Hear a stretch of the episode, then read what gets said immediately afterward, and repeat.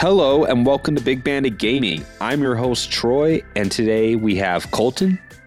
Hello. Hi, Colton, and Izayah. Good morning. It's five to two p.m. It, it sure is. So we have a little bit smaller of a crew today, but we're gonna make it work. Uh, how you guys doing today? I'm good. I'm ready to talk about my childhood. Yeah, we're gonna unlock some real deep, dark secrets. So I, I hope you're all ready to cry. Yeah, we're gonna crack into this bad boy Yeah, yeah. Who needs a therapist when you have this podcast and video games. and video games? That sounds unhealthy. I love it. but uh, yeah, uh, what have you guys been up to? uh gosh. Uh just a lot of uh for me lately it's been a lot of studying for my commercial driver's license uh and playing in between my study sessions uh Horizon Forbidden West. That's what I've been up to. Would you say your CDL is harder than most uh, most uh, Elden Ring bosses? Uh, you know what? I think it has that effect where uh, you think it's going to be like super hard, and you really like psych yourself into thinking it's going to be the most difficult thing you've ever done. But I think it's all just nerves. I think. Yeah, yeah. You just you just got to get in there, get the knowledge, and get it done. I get it. I get it. Uh, yeah. I I've been I've been busy myself. I haven't been playing. To, it, it's good thing that every other episode we talk about the games we're playing because I haven't been playing too much video games. I've mostly just been catching up on like movies and anime and and TV and stuff. Uh, Mm. I think I uh lately I need to be very much in the mood to go through like a TV series or an anime. So I'll like it'll just hit me out of nowhere where I'll be like, I am ready to like go through my backlog in like a month. So yeah, so I caught up on like My Hero. Uh I watched through Attack on Titan till the I'm caught up on that. Uh, I'm watching Jujutsu Kaisen for the first time, and that's very stylish and cool. And uh, the other day we wa- uh, we saw uh, me and me and my girlfriend saw everything everywhere all at once, and that was amazing. That was incredible. We walked out, and I was like, "Hey, that was our first incredible movie we saw together in the theaters." like we've seen movies, and when we walk out, we're like, "Yeah, it was pretty good. It was, you know, it was pretty good." But we walked out of that, and we're like, "Wow, okay, Yeah. Not not everything can be like a Shrek Two experience. You know, it's yeah. true. very few movies true. are that good. Yeah. Yeah, I know. I need to. We need to go see that movie. I want to. I was kind of planning on maybe going to see this weekend, but I I don't know when it's supposed to leave theaters. I might want to do it sooner. Just Yeah. I imagine I imagine it soon because when we went, it was just like one of the smaller theaters uh, in the Mm-hmm. back. But uh, I mean, to its credit, it was almost like sold out. But it was it was on Mother's Day, so uh, as it turns out, both our mothers were not in our city. So it's like, well, uh, Oh, I, was, I was like, I was. I was telling her, I was like, okay, there's this movie. My brother is texting me like three times about it and telling me like, do not look anything up. Just go see this movie. I'd not seen trailers or anything. I knew it was like kind of like a surrealist kung fu thing. I was like, oh Yeah. yeah, that sounds up my alley. But it's it's way more than that. It's way more than that. It's it's way- really great. the way your brother talked about that to you is the way I talked to my brother about Ted Lasso. And you know, it's the way I talk about about that show to everyone because I think everybody should watch that show. I have not watched Ted Lasso yet, and I I will. I that will. breaks my heart. I will. I just I'm caught up on anime. I'm caught up on movies. I I need to see now Ted Lasso and like the newest season of The Marvelous Miss Maisel is like on my list for TV. So it'll happen. It'll happen. I just need to Okay, I just need to subscribe to like Apple TV again. just take. I'll just take my login. Just take my. I'll get my log out on the podcast. How about that? Say your Apple ID, you know, no one no one can do anything uh foul with that. No, of course know not. how And we don't. We don't. We don't have any criminals listening to the podcast, do we? No, I, I'm s Nobody you know with what? ill it's- it's kind of dumb on my part. I think I'm subscribed to uh, Apple Music and Apple Arcade instead of just buying like the subscrip- subscription that gives me all three for like three dollars more. Yeah. so may- Yeah. maybe you should just cancel those other two and get all of it together. Um, Mhm. yeah. So that, that's yeah that that's that's what I've been doing the last week and a half until games come out again. But we were just talking like looking at the release radar, there's like nothing. Um, usually there's like a big game right around E3. I remember last E3, that's um because we were talking about this before the podcast. Ratchet and Clank came out. I think I think that was like the last big game that came out right around E3. Um, and then years before there was like Last of Us. Like it seems to be Sony that likes to release something right around there. But there's Mhm. none of that. Um, I think um, I would say my biggest thing the next couple of months will be um, I'm sure there's some indie stuff I'm not thinking about, but um, but the Diablo uh, phone game, Immortal Diablo Immortal, yeah, uh, which is now on PC too. So yeah, we'll see, we'll see. I'll I'll get back. I'll get back into both. Just need to finish some finish some backlog movie TV stuff. No, I'm there. All right, you- so what's up? I see. I do know that uh, we are going to get the Cuphead DLC around E3 time, right? Oh, is that true? I think so. It's it's supposed to be happening like more early summer. Yeah, I mean, when I say there's like nothing out, I mean more like like large tentpole titles. Yeah, There's always those smaller stuff that I'm be, that come out. Like I think that happened to me with um with uh oh god, I just forgot the name. Well, yeah, like most indie games will sneak up on me. I'll be like, oh man, when that comes out, I'm there day one, and it just like shows up. So, um, it was Rogue Legacy 2 is what I was trying to think about earlier.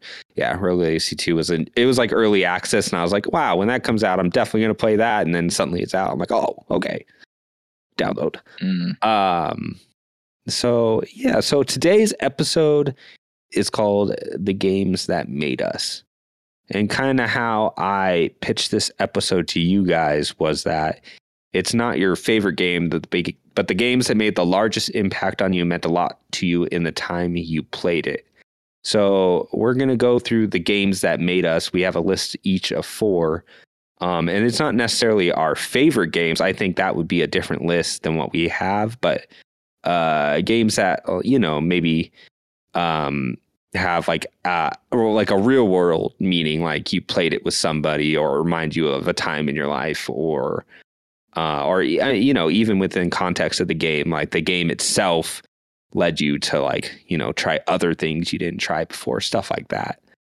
So, um, so yeah, so we all have a list of games here, and I can start. So my number one game on on this list of the games that made us is Sonic the Hedgehog 2.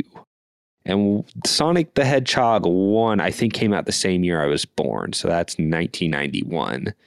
So by the time I, you know, actually have a working memory, uh, I remember one of my first memories was watching my older brother play Sonic the Hedgehog 2 on his Genesis in the living room. And I remember being like entranced by it. So, uh, and you know, I wasn't, I was too young to actually pick up and play, but uh, I would just sit there with the controller and just watch the start screen, like the, um, you know, it, uh, a lot of those games would just start auto playing. Um, and I would just watch the autoplay, and I think they just said one day they came inside and it wasn't auto playing. I was just playing it. so, um, Sonic the Hedgehog 2 is kind of my first memory of a video game. It also reminds me just kind of, you know, being a kid, like uh, my older brother and sister still living with me. Um, and Sonic in general, I was obsessed with till like probably till I was in junior high and I played through like Sonic Heroes and was like, you know, maybe this isn't that good. um, so it, the, pretty much from the Genesis till the end of the Dreamcast, I was huge Sonic fan. Like I would bring Dreamcast games to my my school and show them to friends, and they'd just be like, okay, we have GTA three. yeah, I'm like, oh okay. Um, but uh, yeah, so that game definitely still means a lot to me. And on its own, it's probably the best. uh, It's my personal favorite for the 2D early Sonic games. Um, but it, uh, yeah, and it's funny too because that that was the first game I played, but that wasn't the first game I owned. I, I later got a Super Nintendo with Super Mario All Stars plus Super Mario World, which is a great like first game to own. That's like Yeah. every single every single like seminal Mario game packed into one cart. It's it was like it's definitely like the first. eh, It's not the first probably, but it was the first big like one of those collections that they like remastered because uh, Super Mario Brothers one, two, and three were remastered to look like World, like with the sprites and the better sprites and everything. Um, so, but even with that, um, I, I all I wanted was a Sonic game. Even after that, so instead of getting a PS1 or N64, I got a Sega. I got a Sega Genesis and a, you know my older brothers, all my old games and Sonic, and that lasted me all the way to the Dreamcast. So I totally skipped that generation growing up and came back to it later. But yeah, that's that's my first game on that list. Uh, Colton, see your list ahead of me. All right. So whenever the this idea was brought up, I was, you know, I, I felt like I was having trouble thinking of the first game to put on the list. You know, I kept I kept coming to some games that I play on the PS2, some I had on the PS1, like the first games that really made an impact. And then for some reason, I was like, oh my god, how did I, how did I not think about Age of Mythology? That game. I don't I don't know what it was about that game, but I, I must have been oh gosh, I must have been so young like like seven or eight, and I'd go over to my grandma's house, and I have an uncle that's only uh, he's only three years older than me, so we were kind of more like cousins growing up. And he had he he would always play on his on his parents' computer, so I'd go over to my grandma's and hang out with him, and we would play Age of Mythology a lot. Uh, he played more uh, he played more Age of Mythology than anything at the, at the time, I think. And then I don't remember if like I said, I don't remember what year anything was. I know I think the game came out in like 20. God, what was it? Like 2003, 2004 or five. I don't remember. Yeah. I don't remember when we got it, but I remember all of a sudden it was there, and I remember the cover of the game so vividly. I know uh, I'm not cheating, I swear, but I know there's Zeus on the front. He's holding a lightning bolt. There's an Egyptian god right next to him. Yeah, I can him. I can picture that cover yeah. in my head. and and man, I saw that and I was like, whoa, what is that? So it took it the learning curve for that game was a little hard because like I said, I was like seven or eight. But that game I must have spent hundreds of hours on because that that took up like years of my life. Anytime I went to my grandma's house, uh, and I was allowed to get on the computer, I'd I'd be playing that. I remember the campaign. Uh, I did bring it up because I could. I, I, had I had the name of the of the protagonist in my head, but I couldn't remember if I was correct. And turns out I was correct. It was uh, Arkantos. And I was like, oh man, I remember that Atlantean soldier Arkantos, and yeah, and the and the campaign I thought was really fun. You get to you start out as this like Atlantean soldier that becomes a general, and you're raising an army, and obviously you know you know you have a. I think he was he was a Greek, so you use all the Greek gods, and you're going up against like a lot of the Egyptian gods and the Norse gods. And then I remember I liked it so much that whenever they came out with the expansion, the the Titan expansion, I don't remember what it was called. I begged my grandma to get that, and she did. And then I'd play that, and I played the crap out of that, and man, it was it was probably the first, or not probably, it definitely was the first game that I I like delved into that I just gave everything I had to that game. and I have such good memories with it. You're lucky. I, I remember at one of my grandma's house, all she had was a 3D demo disc of 3D worms. And so, oh, really? let's go. So I just played 3D Worms for hours, and it's not as good as Age of Mythology. um, and I didn't, I didn't know this, but uh, on the uh, God, what's it called? Uh, on the Wikipedia page that I I brought up, I was reading, and then I read some other stuff on uh on Google. I don't remember what website, and apparently at the time it was I, I don't think it's I don't think it said it was the first, but it was one of the first games made in a fully 3D engine ever. And I think that's oh, why it looked really? so good because I remember it looking. I, I, remember playing it thinking, "Wow, this is the best looking game." And if you ever, oh, if you really want to, if you look up the opening cinematic for that game, that's what hooked me. Like the second I booted up that game, if you look up the opening cinematic for Age of Mythology, it is. I, I think I, I haven't I didn't look it up or anything, like I'm just this is all from memory, but I, I think I can remember like shot for shot what that cinematic was, and I loved every second of it. Yeah, well, if I that's interesting about the first 3D thing too, because uh, I remember even like Age of Empires, like uh, all those original ones had sprites, like the character models themselves weren't Yeah. like 3D. Um, so yeah, that's interesting. I didn't know that. Um, I'm gonna check out that cinematic because all I, I never played it, but I remember seeing that cover. The um, I had a friend junior high that was super into it, so I would see the the disc cover in his house and be he'd be like, "You ever played this? It's awesome." I'm like, "No." uh, he never like booted it up or anything, but that was the most. I, I just remember that cover very clearly. But I'm gonna have to check that check that cinematic out. Um, all right, Izayah, what what do you got for us on your first games that made you?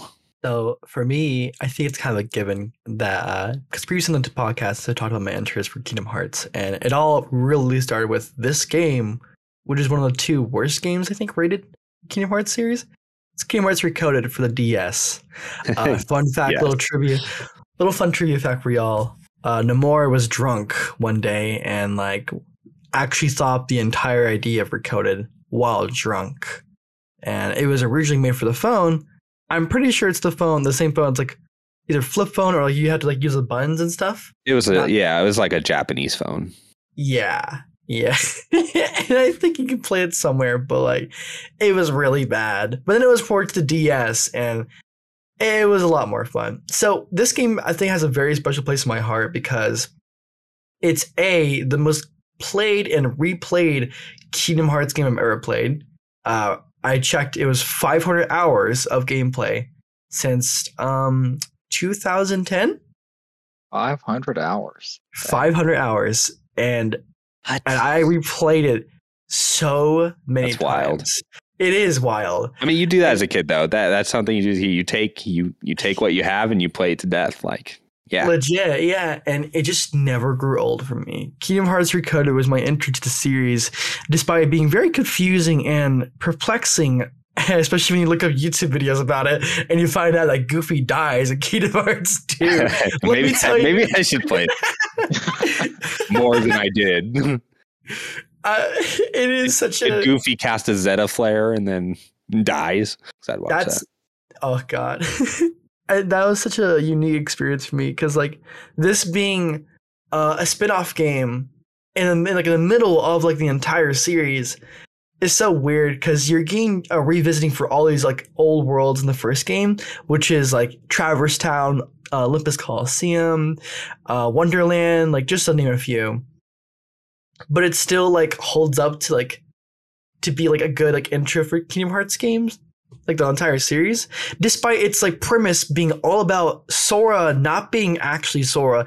It's a data version of Sora in a computer, and it's all taking place in a computer. And I think- have Hmm. I think the only way modern way to play that is through like a DS, 3DS, or like an emulator. Because even the remakes, I think they just they just put in the cutscenes, right? It's not the full game. yeah. So Or the y'all re- hugs in you game. But this one right, it had the most fun, like the most fun I've ever had with a DS game. With because all on the computer and you're trying to mend Jiminy's new uh, what's it, a journal because it still says "Think Naminé" from Kingdom Hearts 2. yeah. Oh, cool, So- cool, cool. Yeah, yeah.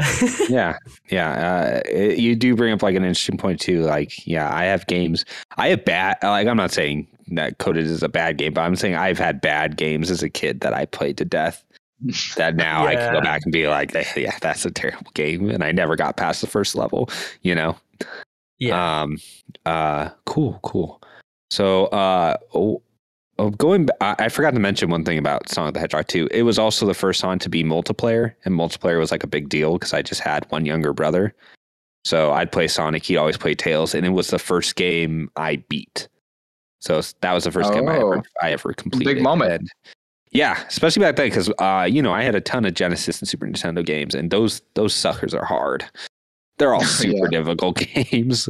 So beating one, uh, whenever I beat one, it was like wow, you know. Uh, but yeah, but uh, it uh, my second one actually uh, it lines well with uh, Izayah's first, and that is uh, the original Kingdom Hearts. Um, so the original Kingdom Hearts came out in 2001 but I didn't get it. I got it for my birthday. I think my sixth grade birthday. Um, and at first, I mean, I, I at fir- uh, from the time I was in sixth grade, I don't think I'd ever played an RPG. all of my games were either like action games or they were they were like action, they were racing, they were platforming for sure, like you know movie tie-in. So at that point, um, you know, I, I loved games. I just you know I wasn't branching out too far from my character platformers, all that stuff. Uh, but um, we got uh, I got Kingdom Hearts played originally. Uh, could not get past the island point because I didn't know what to do, and I kind of just left it. I was like, eh, uh, you know, I, I don't get I don't get this game. Um, but it just so happens that about three or four of my friends all got that game like around the same time, and they started playing it. And soon enough, I was able to talk to them, and you know, I if I was stuck, I, I didn't have internet back then, so there's um the first Kingdom Hearts is more puzzle oriented than the rest that followed. So uh, it's it's a little more Zelda like. Um, so whenever I get stuck, I, I could ask them, and they're just like, "Oh yeah, you know, use Merlin to cast fire." you know, on this door. Uh, and so it was maybe the first time I had like a communal experience with a game. Because, like I said before, I always had weird systems. I had like the Sega Genesis when the PS1 and then 64 came out, or I instead of buying PS2, I got a Dreamcast, you know? So it was the first time like I was playing with a group of friends that were all playing at the same time. And again, this is before I had access to internet. So, you know, it's not like message boards or watching other people play. That that was totally new. So it was really fun figuring that out. And, you know, I got so into that game um, that uh, I ended up being like the first one to beat it. And I would go over to their friend's house and, you know, there's like, there's like a coliseums where you do little, you know, fighting challenges and stuff. And I do it for them at that point. Uh, and it was the first game really where there was like a really strong narrative. It wasn't just to get you from point A to point B. Um, and so I thought the cutscenes were awesome. The voice acting, like back then, 2001 uh, it was still pretty new for voice acting. Like you had Metal Gear Solid, you had some PC games, you had like a few examples uh, around that last generation. But and then this is like the first one. So uh, it yeah. So uh, but what it really did was it opened up RPGs. So uh, after Kingdom Hearts, uh, in Jiminy's journal that Izayah was talking about, it'll uh, the first Kingdom Hearts mixes a lot more Final Fantasy than the newer ones have too. And when they list each character in Jiminy's journal, they tell you what Final Fantasy they came from. So, you know, it'll say like Cloud, Final Fantasy 7, or um, Selphie, Final Fantasy 8, or, you know, Tidus, Final Fantasy, and, uh, you know, so at that, at that point, I was like, well, you know, I really like this game. I really like Kingdom Hearts 2 at the time too.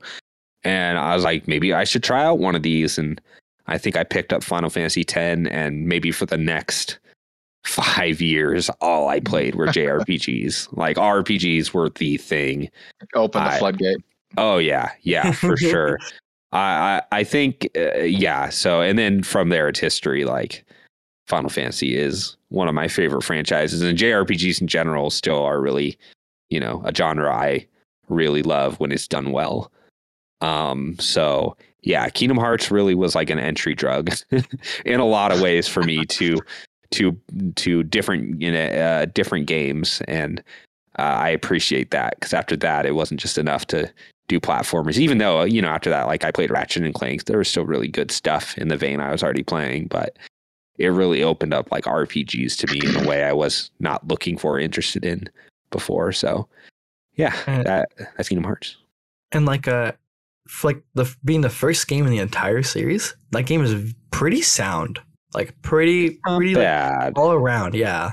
Yeah, it's a fun it's a fun action RPG with like Zelda inspired like puzzles and stuff. Um yeah, it, it was kind of a re- revelation to me because, like I said, I'd never played like Ocarina of Time at that point or anything like that. So it was kind of uh, Kingdom Hearts was almost like my Ocarina of Time experience. Everyone my age had, you know. Uh, so, and I feel like that's it's similar to a lot of other PlayStation people because they did not have Zelda likes at that time either. So Kingdom Hearts was the closest you were gonna get. Um, but uh, yeah. All right, Colton, I see your number two. I, like I said, these are all flowing together pretty well, considering I mentioned this with just now without even looking. yeah.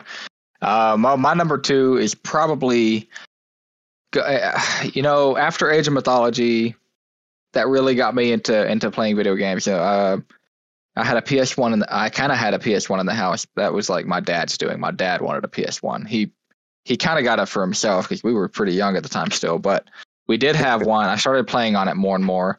Uh, the PS2 came out, and obviously everybody bought one because everybody wanted a DVD player. And then I got, I think it was, Oh the, yeah.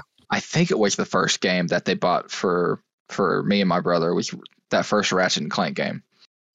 And man, that was uh that was something that was something to play for me. That uh, it it's kind of like the Age of Mythology thing. Like it opened my eyes. I was like, oh my gosh, I've I don't think I've ever liked a game as much as I like this as as much as I like this one. I I, I must have replayed it Great game. seven or eight times. And then uh, Going Commando came out after like, what is it? A year? Not maybe not even a year later. It was Freaking yeah, Games came out so fast back then. yeah. Uh, yeah, yeah, a year later. Um, and then they just kept coming out, and I just played. And I, I put Ratchet and Clank as my number two, but really, I think it's kind of the whole series. But uh, I know that's kind of cheating. Uh, Nah, but you're good. but every single one, I just, I just liked more and more than the last one. Uh, and there's just so many things about it. Like I loved the writing, I loved the, uh, I loved the characters, the the action in the game. I thought was very addicting, and the weapons. I loved the weapons in that game. Oh yeah. Some of the some of the strangest weapons. Especially in number two when they introduce like the RPG mechanics with weapon upgrading and stuff. Ooh, Yes. Oh man, I Just- loved that stuff. feels good. It does. Speaking of Diablo, it feels good. Make numbers go up. and then there and, and that series is it was kind of funny because I I never noticed the uh like the uh the ongoing joke that they did with the names of that game of the games until like way later. Like the the weird The sexual innuendos. innuendos. yeah. like what is it? I see a list right here. Uh like Going, going, commando, commando. up your arsenal. um, yeah. a crack in commando up- time. Yeah, a quest for booty. Uh, size matters. Like they were. I can't believe how obvious. Some of those were I didn't even these. think of that. Yeah. Until like much What are later. these? And even and and even uh even the latest one, uh, Rift Apart, the one that came out, you know, last Totally. year or It's two years ago. Yeah, Yeah. a lot of people are like, "Oh my god, Rift Rift Apart!" Like it sounds like ripped a fart. Ha ha ha ha. ha. like- uh, that's kind of that's kind of reaching, but I mean, but, tools uh, of I mean, destruction. Eh, that one might be a little more. Yeah. Yeah. And Yeah. I don't know, and uh, and I guess back to the characters. I just I loved all the characters. Every side character in every game I thought was Yeah. was very funny. And uh, if I'm remembering correctly, I think the plumber. I think he's in. I think he's in the first three, maybe just the first two, but I think he's in Up Your Arsenal as well. Uh, he Uh, he- up in Arsenal, yeah. Yeah, I- and I remember watching him, and uh, and I knew his voice so well that whenever my mom started getting into the show Scrubs, the janitor, I heard his voice, and the first thing I thought of was, "Oh my God, mom, that's the plumber in Ratchet and Clank." And uh, and I "Good just- for you, honey. for some reason, that was such a distinct memory for me. yeah. But uh, I don't know. The Ratchet and Clank games are always, uh, they you know, they were probably my favorite games of all time until like, uh, or I'm sorry, my favorite franchise of all time for for the longest time. yeah. They, They, were, were, yeah. I they mean, were I- like the platformer for PlayStation. I I know there's Yeah. like a 50-50 with Jak and Daxter and Ratchet and Clank, and a lot of the times you're one or the other. And I was all I was way more Team Ratchet. oh yeah, me too. Um, but don't get me wrong. I I probably I think I played that first uh, Jak and Daxter game seven or eight times. I love Oh that yeah, game. yeah. That game was great. Uh, but yeah, I don't know. The Ratchet the Ratchet games always stuck with me. I always liked the style and the writing and and I don't Yeah. know. I think I just like a lot of things that Insomniac does because I also loved Spyro. I love Spyro the Dragon. Spyro, pro- I mean, that was my Ratchet and Clank before Ratchet and Clank came out. So Right, I right. just uh, there's there's just something about those games that really grabbed me. yeah. Uh, and uh, and I know a lot of people think I, you know I hear a lot of discourse that it's not a real Ratchet and Clank game because there's no Clank.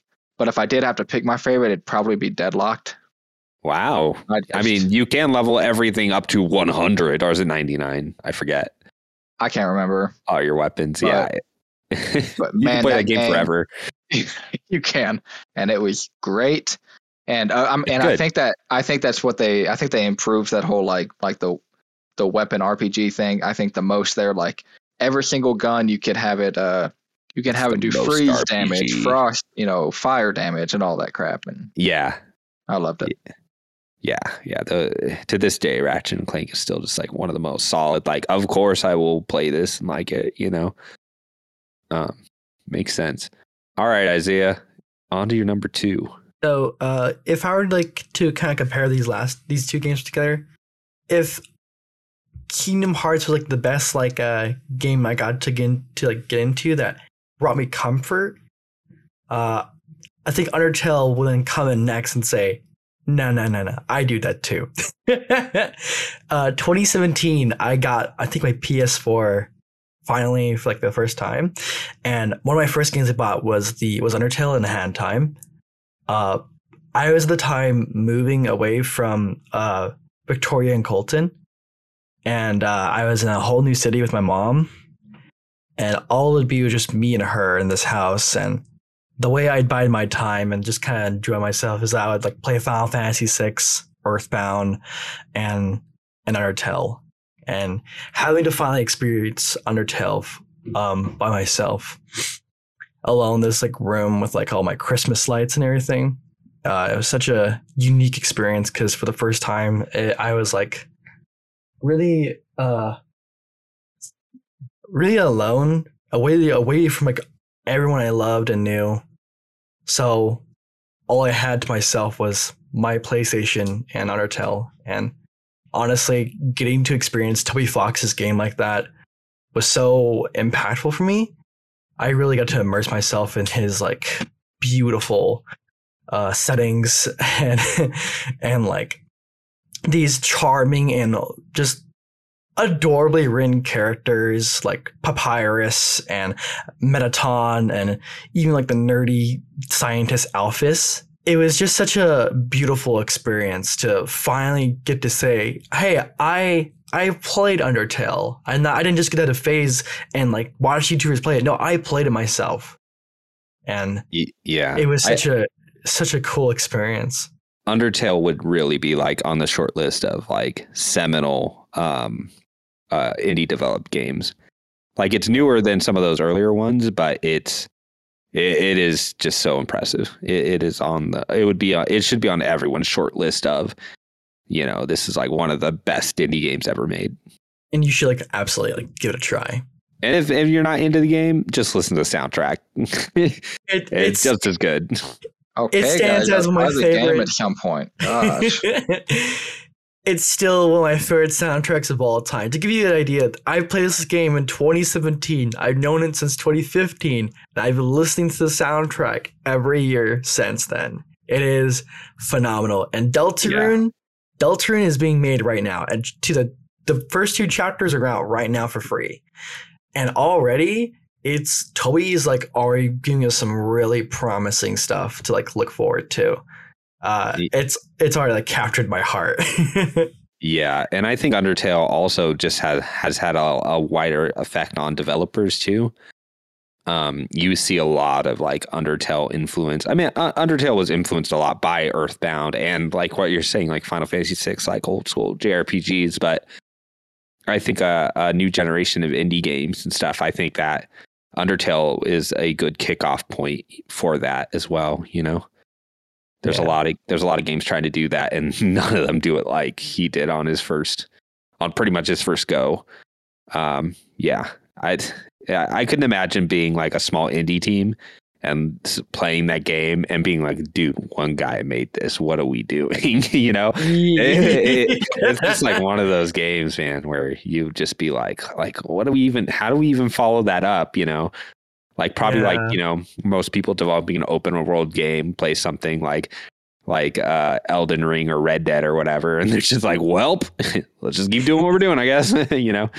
Yeah. uh, But you gotta Uh, give you, yeah. you really gotta give props to um the main artist, of course, Temmie Chang. She uh helped uh oh yeah yeah brought Toby's characters to life. It is like it, her work is truly amazing, and she continues to help him out with Deltarune. yeah and undertale really has had a life of its own outside the game i'm more of a fan of the game but uh Right, I know right, the yeah. community about Undertale uh, probably probably at this point the fandom and Undertale like the characters themselves have eclipsed the game at this point honestly Uh, not not in quality, but just in like the amount of like fan art and stuff. So it's kind of a beast of its own. It's it's it's wild. It it, it seems to have spoken uh, uh to uh, a lot of people around your age, Izayah. Like I Yeah. think a lot of like you know a lot of millennials and stuff like played it and love that game, like that game. But I think Gen Z really like attached their identity to that game in a way you don't see a lot in other games. So yeah, Yeah, it, it, see it it. really shows like how how video games can be just as just as impactful as like other forms of media, like a favorite book, a favorite movie, show. It's it shows storytelling Yeah. is very powerful with these video games. it's really cool. Yeah, I see a lot of my first experience with Kingdom Hearts and the way people talk about Undertale and stuff. You know. Yeah, Um, all right, very good. Yeah, that's that's a great that's a great pick. Um, so uh, my number three is Uncharted two and three multiplayer, specifically the multiplayer. I know our first episode of this podcast, we, you know, we spent like three hours talking about Uncharted, so I doubt we need to talk about that, the game itself. But um, PS, uh, uh, so I was really late to the internet game. You know, I'm I'm 30 now, so it's not like I grew up. I was like one of the last generation that grew up without internet for, you know, like didn't get raised by it. Uh, but even then, I was pretty late on that game. I didn't get uh, a stable internet connection until I was like 16. Um, and it just so happened that the PS3 and 360 were well, well, you know, I think it was like 2009, uh, uh, 2010, no, 2009, because that's when Uncharted would came out. So yeah, 2009 is when I first got it, and you know, I had Call of Duty, and that was that was really cool. But uh, Uncharted 2 came out, and right at the same time, I got uh, you know, I just got internet and access to that multiplayer, and I love that game so much that I, you know, I went to the multiplayer, and I played so much of it. Like, it was one of those first multiplayer experiences where it's still magical to hear other people's voices come out of your like TV, um, you know, or not your TV. I had the the little Bluetooth thing you had to buy for PS3, like the you know the things that hook around your ears. Yeah, I remember. Um, those. Yeah, yeah, it, they look like those old like T-Mobile Bluetooth Yeah. headsets. It's totally what they were. So, yeah, so I, you know, I I bought one of those. I, um, I would say Uncharted from 2009 to probably around when, even when Uncharted three came, I wasn't doing that, but there was maybe two or three years where, um, I was on, I was online with just randoms you know, where I would just talk to people and I would add them and and um, Uncharted two, the three, and then uh, Little Big Planet for my brother. We met a few. We met a group of people, and um, to this day, you know, I'm still in really, I'm still in, in regular contact with like Wilfredo, which uh, I met him playing Uncharted. I think my brother might have met him first in Little Big Planet, but I met him playing Uncharted, and um, and you know, we're still friends. We we've never we've never even met each other but we're still friends you know to this day. Um Danger, danger. yeah exactly. But i i don't think there'll be another time in my life where i will be like online trying to make friends like with random people. By the time you know by the time ps4 came out the thing with the ps3 as there was no um there was no chat lobbies. There was no like friend lobbies um it- you uh there wasn't enough ram to do it so uh, so now, um, uh, you know, once the PS4 came and you could get in a chat room. I never just like went to public chat, you know. Uh, yeah, and just PS3, there's no private chat option, so you were always talking with people, hearing people. Um, but it was just like a super special. It was just kind of magical. Like everyone has their magic, like first online experience. And Uncharted two and three, I must have put like two months of like real life time in between That's them, probably even more between them. Yeah, yeah. Do do that math. It's crazy. Um, and as far as the multiplayer itself, um, you know, I was never. I'm not. I'm not like a great first person shooter. Uh, you know, I'm I'm decent enough if I if I play long enough and learn maps and stuff. But you know, I'm really good at at, at like platformers and third person action games and stuff. Um, or, or character action games, and so having a game where I could, you know, having a shooter where there's like verticality and it matters, you know, it, it matters like how you attack someone um, and from where, and you could, you know, you could hang off stuff, pull people down. So as long as you knew the maps well enough and you just uh, you know you knew where everyone's going to be and uh, you know how to control your character well. I think Uncharted two and three's multiplayer is amazing. Um, it was great. Uh, four is not so much, but uh, two and three is like the the level layouts were so wide. Um, you know, I always had people that were playing um, around that time because I met everyone through that game. So everyone I added was always playing. So I could just jump on and jump in with people. Uh, so I was rarely ever playing by myself. And so, yeah, it was just, I, I don't think I'll ever have an experience like that again. You know, I put, I, just for example, you know, I've put like uh, 600 plus hours into Final Fantasy 14 and I I've never, I, you know, I, I, interact with people to do dungeons and raids and stuff, but that's kind of where the interaction ends. I'm not looking to, to, you know, jump in with random people. I'm kind of an introvert, but so that was just like a magical time in high school where, you know, I got my first internet connected gaming device and those just happened to be the games I was into and met a lot of cool people that I'm still, you know, talking to and uh, playing games with, you know, to this day. So, yeah, char char two mul- three multiplayer is pretty rad. You know what, Troy? I think you get a lot more of that kind of experience if you were to play Fortnite with oh. me and Colton. Izayah, let it go. I'm sorry. I, will tr- maybe maybe one of these days. One of these days.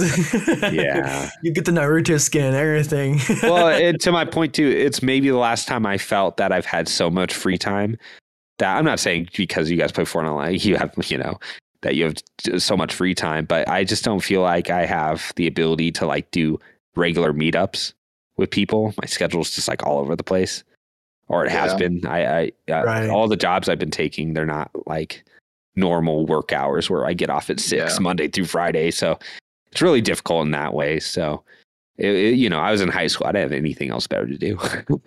I could play for like five hours, you know. So mm-hmm. it's time. It was a time and place thing, and I, I, am super glad those games came out when they did because they're amazing games, but they're also were just like a really good first social online internet experience for me. So yeah. All right, Colton. I see your number three. My number three is Modern Warfare Two. Oh yeah.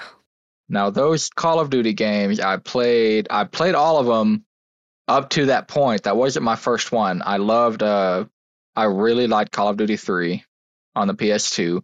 I remember it coming out or them porting it to PS3. And uh, anytime I'd go to, like I said, I'd go over to my grandma's house. And my, me and my uncle, we were so close in age, we would hang out a lot. Uh, they had internet. Uh, I'm kind of like you. I didn't have, I never had internet at my own house until senior year of high school. That was the first time I ever had internet. Wow. wow. So yeah. Totally. So anytime I wanted to play anything online, I would have to bring my console to my, you know, at my grandma's house or later in life, like in high school, uh, at my mom's house, who I didn't stay with, but I, I did go like once every like two weeks or something for a weekend. I'd bring my PlayStation. That you know that'd be that would be how I play online games. You know, it's um, funny too. Uh, you probably ran into the same issue where you didn't update your firmware through the internet. Like the literal disk would be like, I can't run this game. Like the PS3 is like, we're updating your firmware. Yeah. Firmware's built onto this disk because it won't play on this old, you know, beat down, whatever. so all my firmware yeah. upgrades were through buying games on Blu-rays. I definitely ran through, uh, ran into, ran into that more than once for sure. It was yeah. frustrating, but it was the only way I was ever going to play online. It is, you know, a, a, couple days at a time, maybe like once a month. You know, I'd play for like a whole weekend. I'd go to my grandma's or my mom's house, like I said, and and uh, and I'm uh, what was I saying? Oh yeah, Call of Duty three. They whenever they uh, Call of Duty three came to PS3, they added they added some online stuff because I don't think it was on PS2, but that'd be a little hard to do. But I remember that being, I think my first, I think that was my first uh, online multiplayer FPS was that game. And me and my uncle would take turns. Like we we would do it. Uh, they had like team deathmatch, and we would we would do it like, all right, you play. Whenever you die, I get the mouse and keyboard. Not, nice, not, not yeah. keyboard, the controller. Uh, so you know we'd go back and forth, and then obviously Modern Warfare Four, sorry, Call of Duty Four, Modern Warfare came out. That game that game was amazing. I loved every bit of it. And then Modern Warfare 2 came out, and I think what happened to me probably happened, you know, to a lot of people. It became like the one game they wanted to play 24 7. I just, all I oh, wanted oh, yeah. to do was play that game. But like I said, I didn't have internet, so that became me playing the campaign over and over and over again on the hardest difficulty, playing the those co-op. Um, Oh yeah, what do you call those? The the the one that rank you on stars. I Yeah, was going to say um, Oh, so, ah, dang it! What was it called? spec. Spec, no. uh, Spec Ops, right? was it called Spec Ops? Yeah, I think, so. mm, maybe. Yeah, I know you're talking maybe that. Yeah, yeah. You know, me and my stepbrother would play Spec Ops over and over again on the hardest difficulty, and I just I Yeah. couldn't get enough of it. And uh, you know, when we, we and then when you get bored in Spec Ops, then we'd go into a, you know, we, we would play split screen. It would just be us two on these big multiplayer maps, and we'd pretend like we're playing online, you know, and no, you know, no screen cheating, no screen peeking. You know that that that really that really took up a lot of my time. Um, and I remember like slowly getting, you know, because like I, I'd bring over my PlayStation to my grandma's house. I'd probably play, I'd probably play for a couple hours that weekend. Some, you know, sometimes because you know I'm at my grandma's house and my parents would get mad if all I did was play video games at my grandma's house. So I leveled up very slowly on my online profile, but eventually I got to the point where I was able to prestige and like that. My first time ever prestiging in a game Nice. and uh, man, I loved every bit of it. That's that's all I wanted to do is level up my scar, put a good silencer on it, get my you know get my throwing knives out. I was I that was my build. I try to I try to be a stealthy Modern Warfare two player. Yeah. Yeah. I, I feel like maybe Modern Warfare 2 was the last game before like Fortnite came out where everybody was like on the same page. Like we are all playing this game. Yeah, Like no other multiplayer stuff. And yeah. It was a big deal. Yeah, 2009 was a good Right. it was a good year for games. agreed. You know, it's a good year for games. What? Every year, gaming baby. Let's go. you got me. You got me. Speaking of which, uh, what do we got for your number three, Izayah? Um. Oh, of course, the classic uh, Super Mario Brothers two. no, no, it's Persona three actually. Um, uh, Troy, I have you to thank for this. Before I moved away, uh, actually, I think it is while I was moving away. Yeah, yeah, yeah. This is after I play Undertale. Uh, Troy lent me his TV video to experience Persona 4 Golden, my intro to the series. Um, and playing that was just so so phenomenal. It's such a phenomenal game that I made me want to play uh, the rest of their games. So down the line, later down the line, uh, my storage that had all my older stuff when moving, I still had a lot of my stuff, including my PS3 and Xbox. Uh, we couldn't access anymore. So Victoria and Colin called me up, called me up and said, "Hey, we're just gonna buy you a new PS3." And I'm like, "Oh, great!" so with that PS3, I bought Persona 3 digitally for ten dollars, and that is the most uh, hours I pumped into a Persona game and most fun I had willingly to grind. And typically, grinding JRPGs isn't like you know the best, as you know, Troy.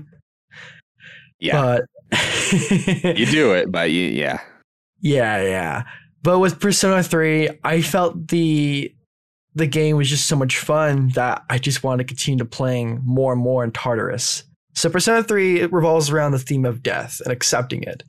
Uh, the way that the characters summon their personas, which is like summoning, like for example, a JoJo stand to do the fighting for you. It's like that for like y'all anime fans. They have this uh I forget what it's called. Uh, it's like a pistol, but it's not real. It's fake. invoker, Evoker. That's right. evoker, yeah, Yeah, yeah. They use it and they put their head and like that they shoot and out comes a persona. It's supposed to signify every character's acceptance of death. However, with some characters, they struggle with this idea and even show it through gameplay. Though it's very minor and only through an animation, it does show. For example, Yukari, in the beginning of the game, you see a cinematic where it's constantly her like heavily breathing, trying to pull the trigger from the evoker, trying to say, I I do accept my fate and I will continue to fight like with this fate in mind. But she struggles and fails. And gameplay, you find her uh, literally looking at the evoker first, hesitating, then shooting. And it even goes further on with the story. Within the beginning of the game, you're she's trying to protect the main character from a shadow attack, like like a like a sun shadow attack on the roof of their uh, building, and fails. And this game reminiscent for me a lot because uh, growing up, I had this really big irrational fear of death and the afterlife, and just really scared of like what is there to come to my life and if I'll even like live like long enough to experience all the the joys there were. Persona 3 kind of helped me ground that idea and, and be more comfortable with it and just not always have to be in this mindset where you're para like you have this paranoia of death. And you can just simply enjoy what you have now and you know continue moving forward with life. Um, Persona 3 had this what seemed to be like what looks like to be like a very dark game had such a colorful cast like Junpei Iori or uh, Akihiko Sanada, such like fun, bubbly characters with like their own like quirks. Like Akihiko's like a big gym guy. He's a he's a jock, A but he's bro. like, he's a he's a real bro. But he's also naive and kind of like stupid. But you love him for that, and you really find yourself like growing attached to this cast of characters. Even this is kid who who lost his parents in a tragic accident early on. He becomes a part of the team too. What's funny is that in his battle, his battle quotes are like, "Oh crap," because he can't like cuss too much because he's a kid. And then there's like a dog. There's a dog. I forgot to mention this. You can play with a dog in the game. a dog literally fights beside you in the in like these battles, and it's Yeah. it's awesome. The music Yeah. itself as well is just like, of course, like as Persona fashion, amazing. And Lotus Juice, of course, uh, like rapping whatever he's rapping. It's it's weird. Oh, the, Just- the the dorm room song. So yeah, yeah. It- it's Uh, it- well, pers- yeah. Persona Three is like the beginning of what we know as modern Persona. yeah. You know, um, and it, it definitely started there. And yeah, it's a great game. It is, and uh, it stands as one of my favorite games of all time because not just for like all the things I mentioned, like with like it being a comfort game, but also just because like it was a fun game. I know it's Atlus's first like footing into like this day to day life cycle that became very popularized for the games, but for its first experience, it was pretty pretty all right, and Yeah. again like the characters the story the the music and like sometimes just like the like the world immersing is really beautiful. You you really get to feel that and like sometime in january where the world map music completely shifts and you feel this sort of hopelessness and you really feel like you're coming to like a, like a final end.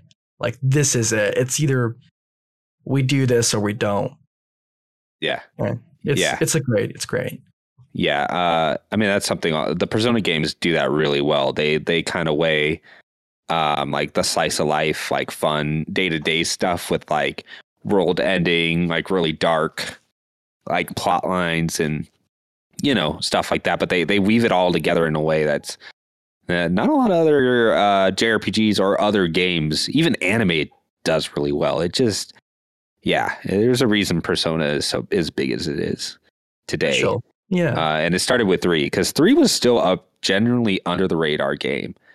Like the people that played three loved three at the time. Like you know they played Persona three. They like that was huge, but it wasn't a big mainstream thing.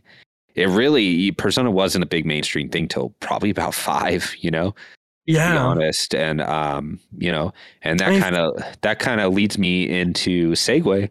That kind of segues me into my number four, which is Persona Four Golden. Um, and so just uh uh uh let's see. Okay, there we go. Uh, and with Persona 4 Golden, I think that game came out in 2012, I believe, and it Yeah, was yeah, it was a it wasn't a launch game, but it was an early game for the Vita. And I couldn't, you know, at the time I had just moved to Denver.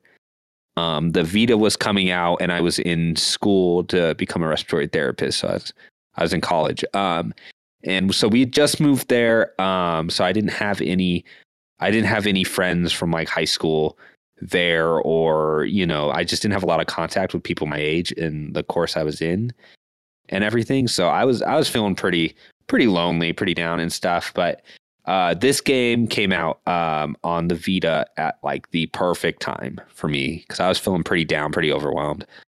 um, and Persona 4 Golden came out, and you know, I, I there wasn't much past the launch on the Vita, and this was the game everyone was like, "Wow, this is like the perfect game for this thing." Um, you know, it was before before port this to Switch or this would be great on Switch. There was here's the Vita and here's Persona 4 Golden. You know, um, so I got the game and it was just like the perfect game for me at that time. Um, it was because I had played a little bit of Persona 4, the original, but uh, for some reason I think I just rented it um, and had to return it, or I, for, I forget exactly what happened, but it was after the PS3 had already been out because it came out after um, three, like pretty fast after three, but also after the PS3 was out and it was PS2 game. So not a lot of attention was paid to it. And Persona 4 Golden was kind of its second chance, its second coming, and just an amazing game. Persona 4, because uh, you know there was three, there was four, and then Golden, which was kind of like a, um, it's kind of like a, a, a remastered expansion sort of thing. So all all everything wrong with four, they pretty much fixed in this game. Uh, um, it's kind of like what they did with Persona Five, right? From what yeah, because there's Persona Five and then Persona Five Royal. Um, and Royal is uh, is uh, takes a lot from Golden, where they add another character and they add a new, pretty much like a new three months at the end of the game, and uh, yeah, yeah, it's it's like a big expansion, but on the Vita, it was just perfect for handheld. Like Persona is just a perfect handheld game, which is a shame that it's just stuck on PlayStation now, which doesn't have handheld. yeah. Um, but uh, just everything about it uh, the writing the characters the because uh, the story takes place it's like you know a, a city uh, a high school city dude comes into like a small town um, and you know he, he comes not having like a lot of friends a lot of you know it was kind of it was kind of filling in the gap at that time for things i was feeling and giving me like an outlet um because that that's what persona 4 uh persona is all about that is making like you know, they call them what, what are they bonds? Yeah, uh, social yeah. links. Yeah, social links bonds. That's like how you level up in the game in the dungeons. Is you you you know you hang out with your friends. You do you eat burgers. You play baseball. You do sports. You Bake. you know you do you, yeah bake, yeah yeah you do, you do all this other stuff and it feeds it. It's like a really really um it all feeds into each other in like a really good way. Uh, it's just like a really good game loop way that like later, like, you know, now you see like Fire Emblem Three Houses just totally taking that. Not doing it as well either. But um but um Persona 4 Golden is I think is the moment Persona turned from a niche game to a mainstream game because uh, over time, uh, like Persona 4 Golden was the highest, like the highest Metacritic scored game that year for it was like a 96 or something on Metacritic. It scored super high. People would just not stop talking about it. Who owned the Vita? That was like the go-to. And it, Persona 4 Golden is the game that set up Persona 5 to be as big as it was. And now I think Persona 6 is going to eclipse either of those. You know, um, it just came out at a really good time. I think at the end of a generation, I think people were more willing to try different games because the PS3 360 generation was very uh, shooter heavy and Western very RPG heavy. very yeah. shooter heavy. Yeah, cover shooter, first person shooter, Western R- RPG, which, you know, those are all really good things. Like, you know, there's Fallout, Call of Duty, all that stuff, Uncharted. But uh, RPGs really fell to the wayside. Uh, and that was a lot because they didn't know how to develop for HD consoles. They were trying to do this Western thing that was not working. And I think Persona 4 Golden is what showed people, like, eh, obviously, maybe Japanese developers too, that they don't need to like make their game super westernized. Like, this is what we want. This is what we've been looking for. And so, yeah, it's just honestly, it's just like an amazing game. Um, it's uh, it, to this day, I would say it would be a contender for my number one game of all time uh, just on its face, and it just so happened to be on the perfect console, on the perfect time for me. So it just hit on every front, uh, um, in a way that I don't think I'll be able to replicate. Um, you know, it's an amazing game, like just an absolutely amazing game. I think if I played it later, I would have still really enjoyed it and loved it, but it was just the timing of it uh, right. that really hit me. Um, so yeah, that game that game meant a lot. And then not soon after that, uh, after beating that game, I graduated and I met all you guys in Texas. So, you know, I found, I kind of found my friend group again Uh, but in the meantime, like there was just a little point where that game kind of helped me work through what I was going for. And, you know, I'm not saying like those characters were my friends for two years. You know, it's not that, but it was helping me, you know. But it could be Troy. It could be. Yes, yeah, yeah. But it, it was just like a good way to like cope and and uh, you know a lot of them were you know it's about uh, you know Persona games are all about like overcoming uh uh like personal faults and recognizing and admitting stuff. You know, it's like Yeah. um and in you know growing your bonds with like other people and stuff and you know at that point i had distanced myself from a lot of people and said ah, i don't need that and i just started feeling more and more of that and that game came out and i was like you know what this is this is nice it's nice to be just like watch a friend group do their thing and it's just written so like believably like all the dialogue like troy baker and uh oh what's the other lady that does all the is in everything um, like all the Naughty Dog Uh, stuff. Um, oh gosh, uh, what's her name? Um, she plays Nadine in Uncharted, uh, and she's the uh, Last of Us new protagonist. Oh, Laura Bailey. Laura Bailey. Thank you. Yeah, yeah. like it uh, Troy yeah, Baker is one of the main characters. Laura Bailey is one of the main characters. That's where they started. Was Persona Four. So that just shows you like the Really? I didn't know quality of that voice acting and the writing. That was kind of their big breakout roles. Was Persona Four. Um, so yeah, it's just I. I I, I just recently played Persona 4, Persona 5 Royal, and I was like, mm, this still has nothing on Golden. um, it's good. It's good, and I'm and I'm glad Persona is getting like the recognition it, it deserves. Um, but you know, it's on Steam now. It only, it was only twenty bucks when it came out. So you can get it for way less. It's a I great like- game. uh, with Golden, it, it had like everything three would made, what made great of three was like amplifying Yeah. four. I had that moment with where I was like, I love this game when you reach like the neutral ending boss, and I was like, wow, that guitar kills. I am Oh, yeah, all love the with this game. Uh, but now, yeah, now, well, now the Steam Deck's out, so maybe it'll have its third. I, I and that, that's not far off. I've seen enough comments saying like, "Wow, time to download Persona 4 Golden on my Steam Yep. Deck." It. Oh, that's Um, fun. All right. Laura Laura Bailey made her uh, debut as uh, in the Funimation dub of Dragon Ball Z. Oh yeah, yeah, it makes That's total total sense. Uh, a lot of a lot of Persona like at voice actors are like you're like, wow, I know that voice from anime. All right, Colton. So, what's your last game that made you? My last game, my number four game, is going to be Fallout Three. Fallout Three is that. So that game, it came out at the time. My new favorite game I've ever played, and uh, that all happened by complete accident and by happenstance. I remember it was uh, so it came out. I remember it came out in 2008. It must. Yeah, I think it was right. late. It was late 2009. Like it was. Oh, okay. Yeah, it was a couple days after Christmas because I got my Christmas money in 2009. Like two or three days after Christmas, my dad took me and my brother to GameStop, and GameStop had some deal going to where you buy one game of, I think it was thirty dollars and under. Uh, you get another game of equal value for free. I remember those So, deals. Yeah, Yeah, so I was planning on buying two $30 games, getting two games for free. So we were there. I remember the line being very long, I think because it was the first day that they were doing that deal. Uh, I picked I could not couldn't tell you what four games I picked out. I picked out four games. I waited in that li- I mean, I, me and my dad we, we were able to go in the store, pick out the games, but the line for the cashier for the cashier went out the store. So we picked our games wild. went back in line and it took forever for that line to move. We finally we were like no no yeah we got so we got up to the cashier. I put my four games up there ready to spend $60 plus tax and take home four games i was very excited about. And then the cashier grabbed one of the games and he's like oh did you get this over on that over on that shelf where all the uh, $30 and under games are supposed to be?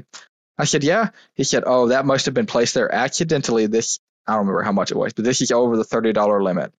So you, this does not apply to that buy one get one free thing. I said, oh no, we just waited in line for so long, and the guy said, uh, don't worry, you can just just go pick one out, just make it quick.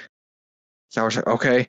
So I took that game, or he he took that game from me. I ran over to the shelf, and I just looked around, and I saw the Fallout Three cover, and I said, I have no idea what the heck that is, but I love that cover, so I just grabbed it, and then uh, got that, paid, left. On the way home, since I had no, no idea what Fallout 3 was, I opened that cover, you know, whenever they still came with uh, like books inside Right.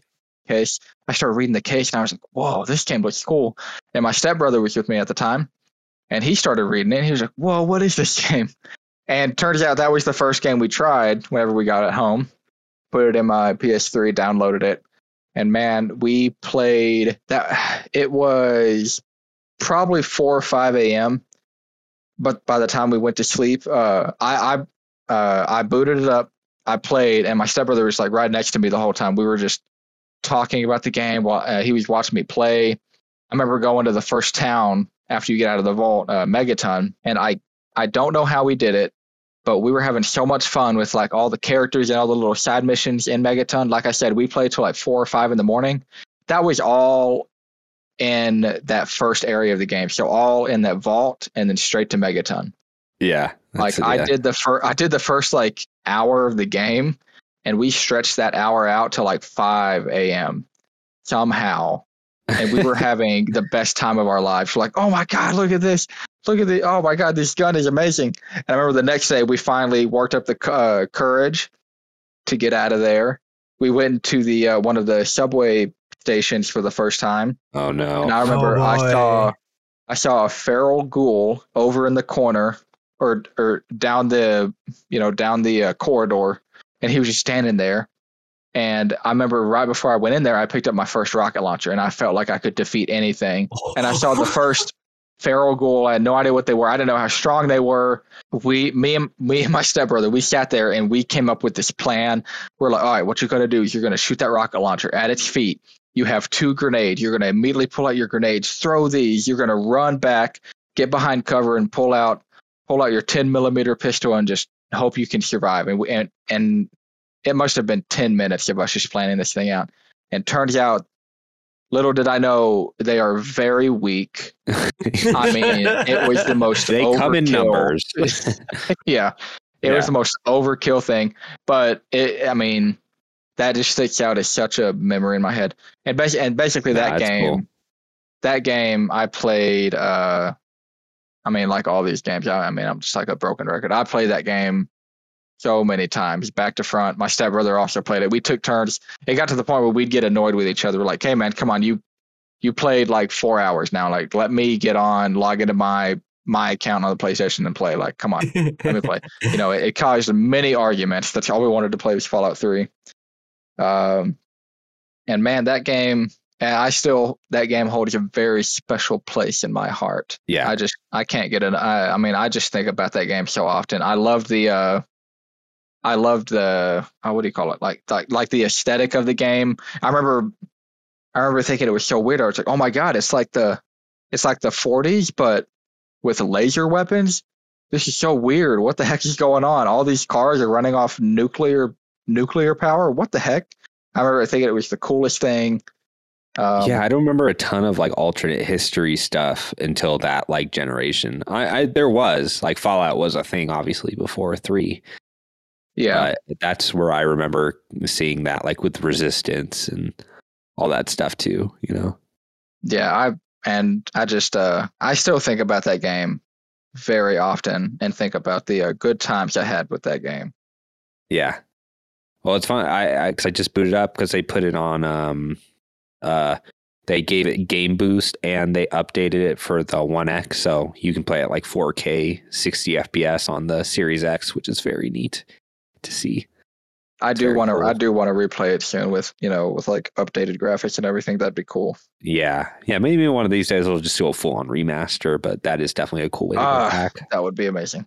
Yeah, I, I you have to imagine that that must be on the table somewhere. Yeah. Yeah, yeah, no, it, it is. I think that that is some of my favorite stuff as a kid because now I'm so locked in. I've been so locked in since maybe just after high school that you know it's very rare that a game like comes out of nowhere and surprises me, especially like when I Yeah. get it home. Like I kind of know what I'm getting into. You know, Yeah, you know, I mean, I never, Um, I guess I never really thought about that. That's probably the last uh, big video game surprise for me. I think. Yeah, I mean there are. I think I get that from like indie games that like I'll just see a ton of people talk about and like a score, and I'll just be like, okay, I'm just gonna buy this, jump in, and I'll get that. But like on a larger level in a AAA game, it just doesn't happen these days. You know, Yeah. I think the Souls games, I think maybe give me a little bit of that because it's impossible to spoil everything in those games.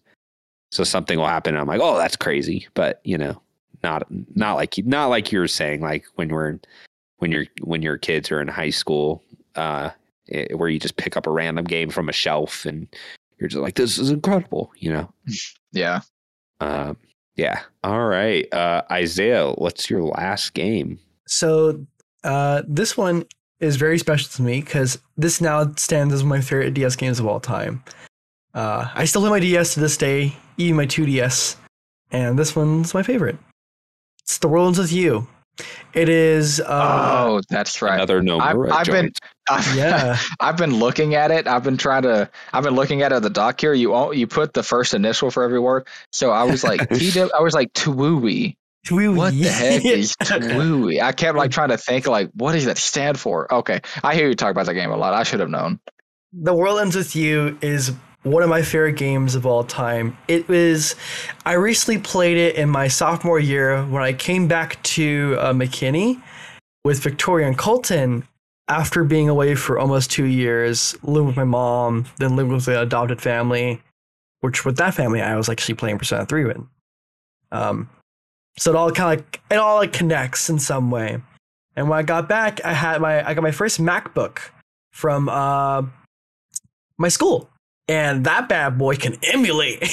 so I used that bad boy for emulating all the games I wanted. That's how I played Metroid games. That's how I played uh shoot, that's how I played some of the Final Fantasy games. That's how I did all of it. But one of my favorite things I emulated was the DS game The World Ends With You. I now own it physically for the DS and the Switch, and I replayed it three times. Its whole purpose and like theme uh, like that surrounds is well, you know, your character is like dead. You have seven days to kind of get back your life, but you have to win. You have to win a game, of course, to do it every day. But the one thing that stands out to me is that's title "The Worlds with You." There's a character named Mr. Hanekoma that owns like a whole cafe, and is very lax, maybe too lax even. He's he's a real jokester. He's kind of like your uncle, but he's kind of cool, you know. He'll buy you McDonald's.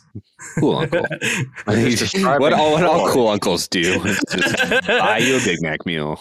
he he stood out to me so much because he reminded me uh, one of the biggest like lessons that I think every person should remember is that it's it's always best to live in the moment.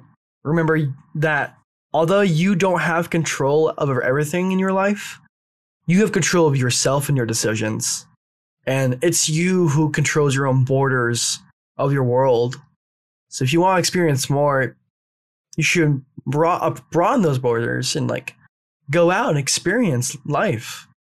Life isn't just a the cycle of suffering that often will knock you down to your knees, crying, bloody, and just of sc- like scabs and everything. It's not all that. There is something to enjoy and like really like sink your teeth into. It's not just like go to work, play a game, then go back to work, then like playing with your friends sometimes. There's a lot of life you can you experience and the ones with you really helped me like ground myself as a person. Make the best of your situation. Yeah, and just live in the moment. And Yeah. that's that that's a very powerful message, especially to like, you know, a teenager like me. Like I have a lot on my plate with school and like going into adult life and this game was that reminder to focus on like what I want to do and not always be caught up with being worried about you know, like my career, my my future like house and living situations, if I want to have a family, I should just enjoy now and be happy and whatnot. Yeah, it's good. And what makes this game even more stand out was is through its entire gameplay. It's it's so cool. Back It's in the day when it was on the Very, it's it's, very still unique. it's still unique. Yeah. It's like the most unique DS game you could play. Back then, when you close your DS, you know go on sleep mode, right? And like you know how like in Mario games, Mario be like, "Hey, where you going? Come back here!" Like that interactivity with the real world is very is actually like present in this game. In this game, if you were to leave your DS on sleep mode and just like say take three days off of playing the worlds with you, you come back to that game and start it back up, or even like if it's turned off too, it works like this. It will give you experience points for your pins. This game runs on this little thing called pins, and if you equip one, it'll dictate how you activate it, and depending on how you activate it, it'll do that pin. So you have seven pin slots in total. You only get like four or five for a while, then you get six. Seventh one is hard to get. So you can slash Neku across the entire screen. You can like drag him. You can hit an empty spot. You can do all these cool things. You can like draw a circle, and also it utilizes the mic, and you can like like blow into it, and it'll stun all enemies. And what makes it even more cool, despite it all being like stylus gameplay, it also uses the D-pad or the buttons, depending on how which you're like you're left-handed or right-handed, to control the top screen, which is how you control your partner. Uh, whether it be It's kind of a lot. At Yeah, first, yeah. You get a hang of it. it, it requires a lot of multitasking, but the game kind of balances out with like having a CPU to control after a certain amount of time, depending on how much time you want. Like let it like let it like take control. So it Yeah. it does have a balancing system, but it's still like so much fun to like go back and forth. You want a combo, so like when you want a combo, you gotta have this little green like ball on you. Do a hit on like an enemy, nice little combo. Then it goes to the top screen. Yeah, gotta focus on the top screen. Okay, go back to the down screen, and like it goes back and forth like that, and it it continues out all the way to the end of the game with like its bosses and like everything.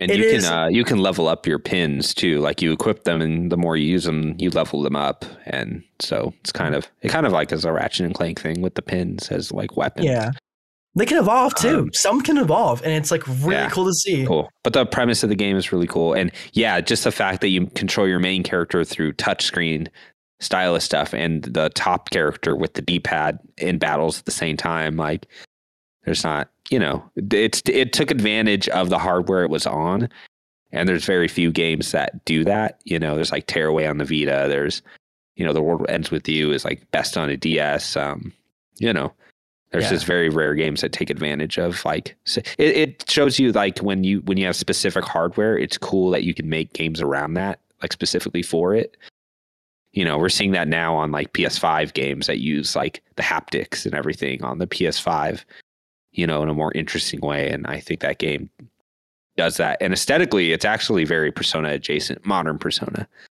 Yeah, adjacent. It has a really cool style and the music's great. Yeah no that's the great. game. music's and like with its like setting being in Tokyo, it takes advantage of that and like really like it's like bursting with flavor. All like the the tracks, not all of them are similar. In fact, there's a variety of genres to be found in the soundtrack, and it reflects how Tokyo was back in the day, and probably still is now. Just this like cluster of like cultures and like ideas all in one, and it that's what makes like like Tokyo so like beautiful. Or sorry, Shibuya, Shibuya. Yeah That's yeah, like its yeah. whole thing. It, it's it. That's what makes it Could be a so. roll call. that's what makes it so like uh I guess important to like this cast of characters and like to its like world in the game. It's it's really beautiful when you actually get into the game. It's edgy at first with Neku being like, "Shut up." Sagatera. Yeah, yeah. He's like, I, I, you do your own thing, I do my own thing. It's like you you at first hate this character, but like as you continue on with the game, you really get to see his growth and like I hate him already. yeah, he's he's he's Squall from FF8. Like, yeah, I, I get it. Um, but yeah, yeah, no, that's that's awesome. Um, all right, well, that that is a that is a hefty list of games we just talked about here. Uh, even with just the three of us, so I was happy we we got through that stuff. Uh, real quick, I I didn't I didn't tell them this before, and I just thought of it.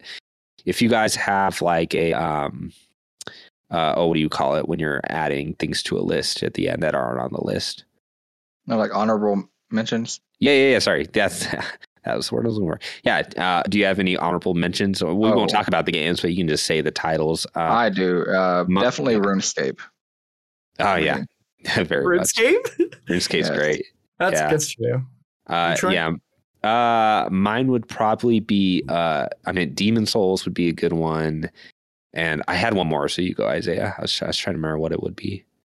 I think for me, uh, it was definitely Spelunky and Super Meat Boy. I remember Colton would come over every time and he would find me playing that whenever we go to church. I'm I'm actually very surprised Super Meat Boy did not make it on your list. I would have put money down that you would put it down. I was, I, I really was, but it, I I had like other plans, of course. Yeah, yeah, yeah. No, all I could think of is that I, I had something else in mind before, but very good. All right, so that'll end our podcast. But um, for people that are still listening uh, this far in, um, we are going to have another podcast. Um, we're going to have one before E3, uh, where we'll be talking mostly about uh, you know what we want to see. Uh, E3 that'll be our larger episode where we're talking about what we're playing. But um, on the 13th, so June 13th, a little more than a month from now, um, we are gonna uh, play through Enslaved: Odyssey to the West. Uh, I'm calling it a, uh, you know, I have a book club. This is like a game club. Uh, we're all gonna play that game. Most of us, I, I played it back in the day, so it's been a while, and most of us have not played it. And it's kind of like a forgotten gem sort of sort of thing. It came out on PS3 and 360. So if you guys uh, listening want to play along, that I mean that would be awesome too. So you, listen. If you have never played it before, you can, or if you have, you can just listen along. But if you haven't, you can kind of like experience with us. It's about nine to ten hours. Um, best way to play it if you have it on if you have any kind of PC with a graphics card that still works, it, it'll run. It's like from 2013.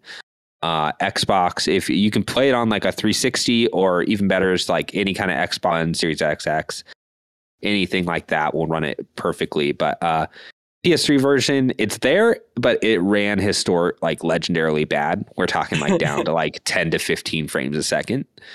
Um, it Nice. a, yeah, it's a really bad port. I mean, most uh, most Unreal Engine 3 games uh, did not run well on PlayStation 3.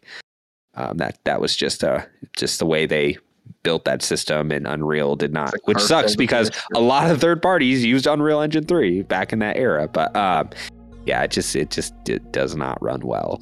Uh, but I mean, if that's your only choice, I think that's how I played it originally. It, it'll still get the job done. Um, very good writing. Very, you know, we'll talk more about it, but that gives you about a month to follow along with us, and you know, we'll all be playing. We'll all have played it by that time as well. So, yeah. Well, thank you for listening. Uh, thank you guys for joining me today, jumping in here, um, getting that list done. I, I really enjoyed hearing about your games and why they meant a lot. And uh, we'll see you next time. Goodbye. Bye. Watch Ted Lasso. Watch the opening cinematic to Asian mythology. Goodbye. And watch Full Metal Alchemist Brotherhood. Uh, I second all those. Bye. Bye bye. Bye bye.